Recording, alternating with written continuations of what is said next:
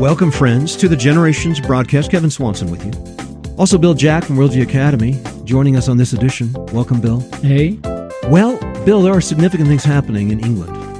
Now, we've done some programs on England. Well, I don't know if there's significant things happening. I think it's just you can hear the the swirling in the toilet. Uh, as, as yeah. everything's being flushed. Church of England is looking at gender neutral language for the Word of God and not referring to God as the Father, and even considering removing our Father which art in heaven. That would be a fairly significant change in uh, Western Christianity. The Yep. project could remove non gendered terms which refer to God. Priests may be asked to stop using male pronouns like he or him when talking about God. The announcement comes ahead of a vote by the Church of England on blessing services for homosexual couples. Now, here's a big takeaway before I get to that issue of the gender neutral stuff. Here's a big takeaway. I want you to think about this for a moment. The Church of England attendance as of 2021 605,000 persons on a Sunday. That's 0.9% of the English population. Wow. Now, there's an additional approximately 2 to 3%. So the other 70 to 80% of people who go to church don't attend Church of England services in England. But I want you to think about this. There are 605,000 people in church on Sunday in this Church of England gig, down from 5%, it's 0.9% down from 5% in 1960, down from 40% in the early part of the 1900s.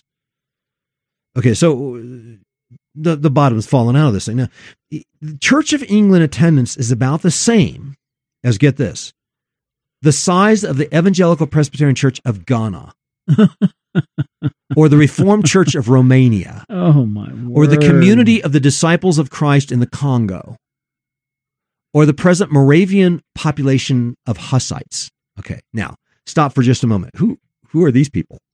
Yeah. Yeah, you, you- you've seen the Hussites on front, you know, ChristianPost.com headlines lately. Have you, you know, the Reformed Church of Romania? Uh, we, we get updates on them on Oh, a fairly I- regular yeah. basis, I right? get I get a feed on them every five minutes. I'm sure you do. Yeah. yeah, you're Yeah, connected. you're connected. I, I follow them. Yeah. yeah, you're mm. connected.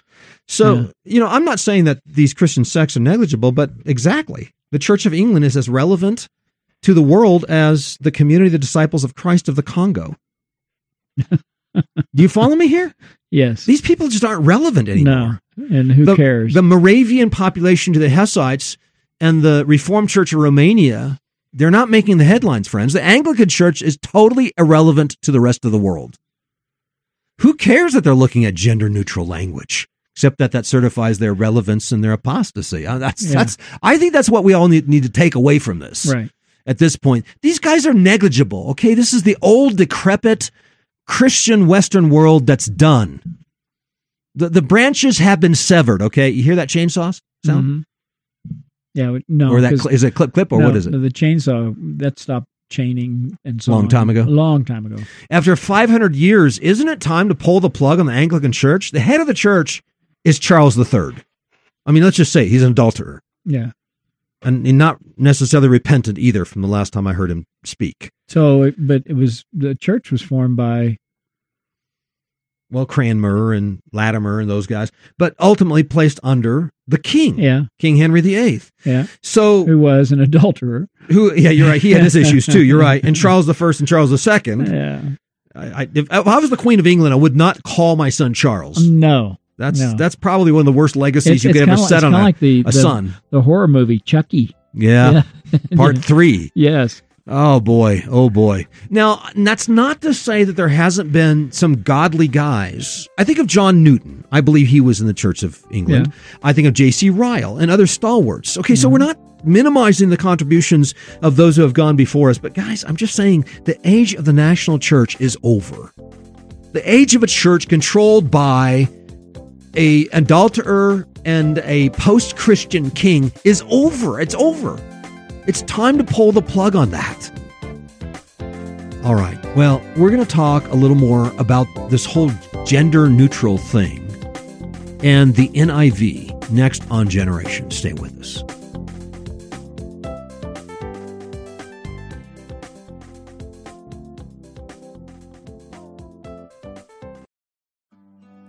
You know, busyness has a way of creeping into our lives. As dads, it can leave us longing for moments of one on one time with our sons to simply talk. And those moments can be tough to come by. I get it. That's one of our top goals for our annual summer father son retreat in the Colorado Mountains to provide quality time for you to connect with your son. Can you think of anything more important for your schedule next year? If you are looking for an opportunity to bond, to really bond with your son, then join me, Kevin Swanson, and hundreds of other fathers and sons from across the country next August. But be sure to register soon because we max out the camp every year and we're already filling up. Go to coloradofatherson.com today and choose one of the two weekends available before they are full. Lord willing, I will be there and it will be a great opportunity to meet you and your son. This is your chance to secure the lowest price for this event. So go to coloradofatherson.com and register today.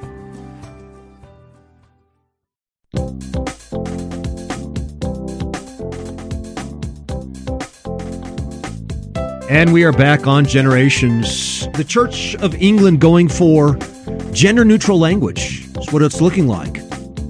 But uh, who in the world, uh, the community of the disciples of Christ in the Congo, they're as big, as significant, have as many members as those who attend the Anglican Church on a Sunday morning. I wonder what their position, the community of the disciples of Christ in the Congo, I wonder what their position is on gender neutral. you know, I bet it's better than the Church of England. Probably is. They have they have 640 congregations that serve 800,000 members. Okay, so they're bigger. They're bigger. They're bigger than the Yeah. Church of England. So we better get in contact with them and find Yeah, out what their should, position yeah. is. Let's put that on the front of Christian Post. Okay. Well, let's let's talk a little bit about the roots of this gender neutral language. Can we do that for just a moment? Because I think this is interesting. We touched on this, I'm going to say back in 2012, 2011 when the TNIV came out or uh, thereabouts and I want to hit the history of the insidiousness of the zeitgeist working through the Christian publishing industry just for a moment. Yeah. This is very interesting. I, I just discovered it today as I was doing the research for the program. Very interesting. One of the most interesting researches that I've done. Uh, in the 1960s, okay, go all the way back to the 1960s, the Christian Reformed Church worked on the NIV, the New International Version of the Bible, which became one of the most popular versions. In fact, I would say probably number two in the nation, Right. number two to the KJV. Yep. So it was huge. It had huge influence. It broke out big time. So the NIV produced by the Christian Reformed Church, or at least leaders within the Christian Reformed Church in the 1960s. It was a transliteration of the Bible, a fairly loose translation, and I'm not a big fan of it, and never was. But uh, Zondervan published it. The point is, Zondervan published it in the 1960s and 70s. In 1988, HarperCollins, a non-Christian company, buys out Zondervan. HarperCollins. In 2011, HarperCollins buys out Thomas Nelson. These are the largest Christian publishers in America, now owned by anti-Christians. By the way, Random House at the same time bought out Multnomah and Waterbrook. Wow. And so that's 54% of the Christian publishing industry in America owned by non Christians and anti Christians. Now, it's not a conspiracy. Okay. I'm not a conspiratorialist. The more the more you I'm not say, a conspiratorialist. The more you Bill, say that, Bill, the more you say Bill, that, Stop it, it's Bill. like it's like don't think about purple elephants. You're thinking about purple elephants, aren't you? exactly. That's all people are hearing you say. Is It's a saying? conspiracy. Bill, I, it's, it's hard not to, right? We wrestle not against flesh and blood, but against Yeah. principalities and powers. But there's I an wonder, ultimate conspiracy I just wonder the- if principalities and and powers. people. I wonder if principalities and powers have a conspiracy against God and His people. Yes, I think You think they do? Yeah, yeah. Pretty sure of that. And and it it has it, it flows into culture. Does this shock you? No, it shocks me that that fifty four percent of Yeah, Christian publishing. these are the three of the largest, the yeah. two largest, and I think number four, number five. Okay, owned by non Christians, bought out by non Christians by 2011. Uh, the only ones left are the biggies. Tyndale House has nine percent of the business. Baker has five, and B and H has five. That's it. Those are the other three biggies.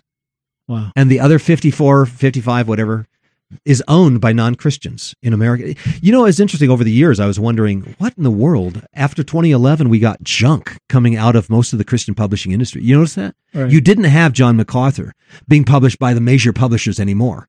You had a little crossway but crossway's a tiny player in this whole picture.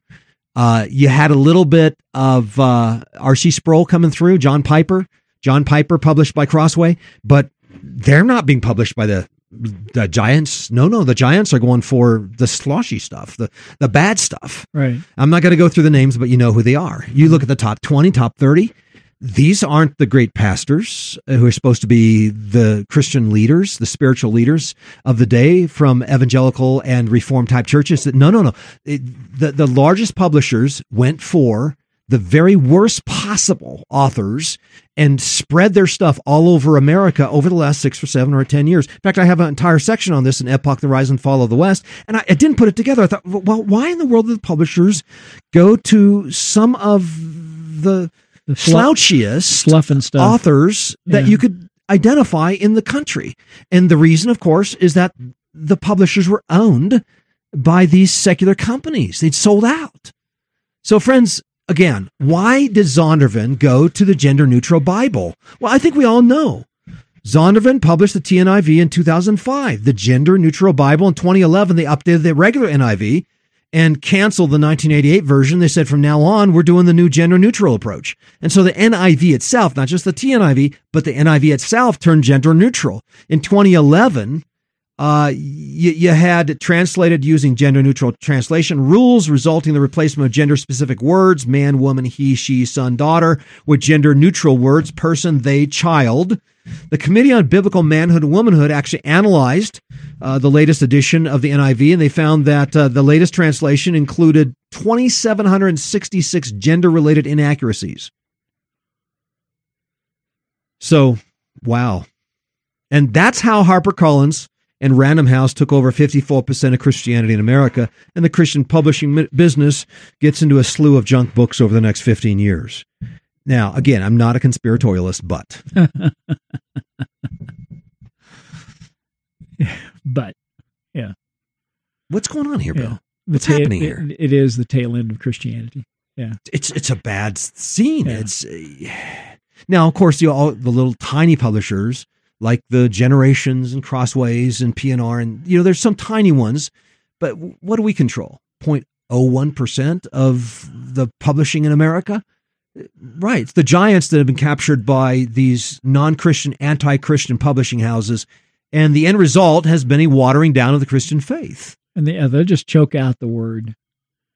You know, just, Terrible. just the tears. Yep. Terrible. Well, let's talk about the gender neutral terms relating to God.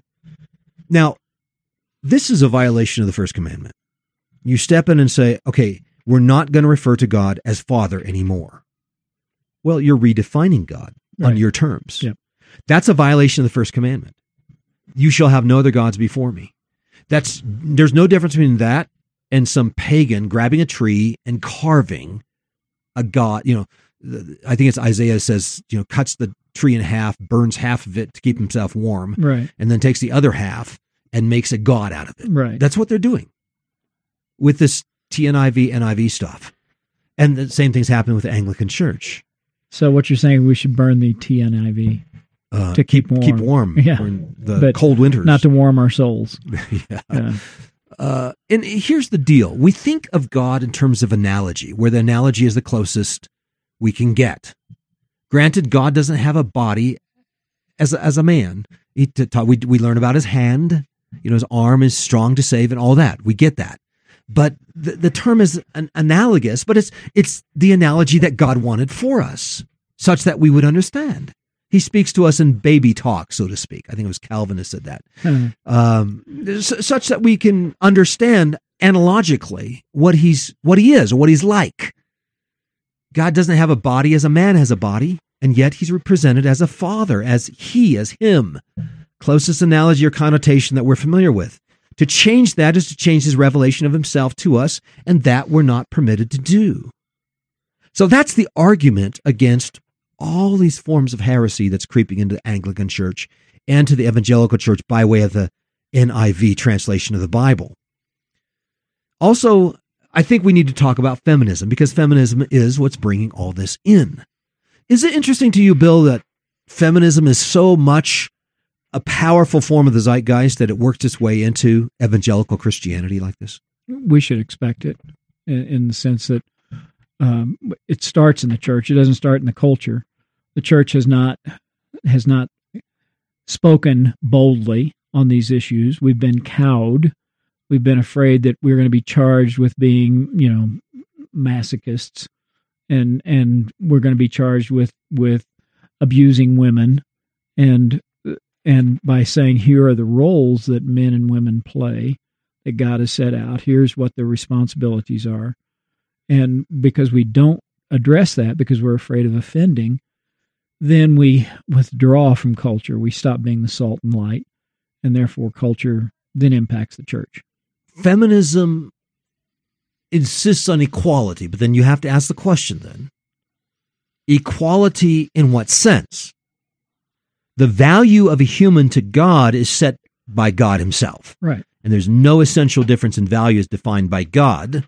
Male and female created in His image, and for this reason, both are seen to have value. For example, James 3 and verse 9. With the tongue, we bless God and Father. Well, there's Father, so we can't compromise on that word. And with it, this is interesting, and with the tongue, we curse men. Now, that's the New King James Version or the King James Version. Well, that use of the word man is anthropos, or we would use the word mankind, Right. which could, which will include men and women both. Yes. So in this passage, we read that the tongue can bless God the Father, but it could curse men, anthropos, that could be men or women, who have been made in the image of God. So there you get it. He chose not to use the word Andres there. Andres is the male. Okay, he could have used Andres, which is the Greek word for male, but didn't. He used anthropos. And so it's very clear that the value of a human being, who should not be cursed, by the way, is set in this verse by the fact that mankind, man and woman alike, have been made in the similitude or image of God. So, so that's very clear. A biblical posi- position on the equal value of man and woman as made in the image of God is presented in Scripture. There's no getting around that. And yet the Bible still presents headship in this order. Very interesting. Now, this is biblical revelation, so we just receive it. This is what the Bible gives us woman, man, Christ, and God in that order. Now, listen 1 Corinthians 11 3. I want you to know that the head of every man is Christ, the head of the woman is man, and the head of Christ is God. So, what are we saying? Saying the head of the woman in the marital relationship is a man. The head of the man is Christ. The head of Christ is God. So there you mm-hmm. get it. It's called headship. Every man praying, prophesying, have his head covered, dishonors his head, but every woman who prays or prophesies with her head covered, uncovered, dishonors her head, for that is one and the same as if her head was shaved. And then it goes on to says this is why women have their heads covered, praying, prophesying, men have their heads uncovered, and so forth. But the argument is placed that women are the glory of man, man are the glory of God, and we have this headship thing going on. Now, I just present this because of what the Bible says. So, you know, now we're not saying there's any difference in essential value. We're just saying this is the position of headship as presented. Now, here's one argument people bring. They say, well, now here is a good illustration of how God the Father is of higher import than God the Son, right? Because God the Father is the head of the Son, of Christ. But no, no, we say no, no. They're equal in power and glory Mm-hmm. in the Trinitarian conception of God. So we, we say, no, there's equal in essence and equal in power and glory, both, They're different roles. but they're different roles, right? And exactly. so men and women are equal before God, but they play different roles. There you go. All right. Well, proud feminism hates this stuff. Just that's the way it works. They don't like this. To which we have to say, tough bananas. Is that is that a good apologetic? Yeah, Comment I- to I- make? yeah, I think You- you I can't- think you can't can- argue with Scripture. Write a book on that. Yeah, tough. That would be a good title for a book, Mhm. wouldn't it? But you know, God also defines the roles of women and men in the church and the family, and that, of course, the feminists don't like at all. But it it's interesting because the burden is really on the man. It is. Sure, It is. sure, He's responsible sure. He's for his family. Sure, that's Family. He's concept. responsible Mhm. for his wife, That's it. and so there's there's a, a huge burden on on on husbands yeah, and fathers. And, and in the end, he's got. I mean, each each of us is, is, accountable mm-hmm. before God for our own actions and our own own uh, decisions. But but in the in the family government situation, it's the it's the husband and the father that bears the responsibility. Well, friends, uh, I don't think the church should, for even one second, capitulate to feminism. Why? Because feminism is destructive. It's absolutely destructive. It, it's it's the dry rot for marriage, for family, and for our society. Our society is breaking down largely because of feminist doctrine. And now these guys in England want to bring it into the church. Feminism has undermined the oneness of marriage, the oneness of the family. Feminism has introduced a competition for power and control in family and church. It's completely unacceptable in the body of Christ. Feminism has emasculated men where men have ceased to be responsible, as we were saying, where they should be acting as heads in the marriage and being responsible uh, in the home. But feminism has undermined all of that. Feminism has introduced the wrong ethic as if equal treatment, equal opportunity, equal roles, equal access to power, equal pay on the basis of gender is supposed to be the definition of what's right. Well, that's not right. That's autonomy. That's not God's law. That's Marxist law. That's not God's law.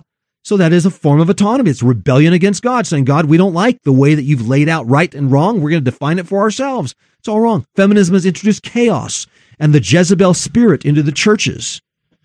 And this has become a massive issue in so many churches across America. We speak of the Jezebel spirit, and there's been books written on it, largely because it's so influential today in the American church as well.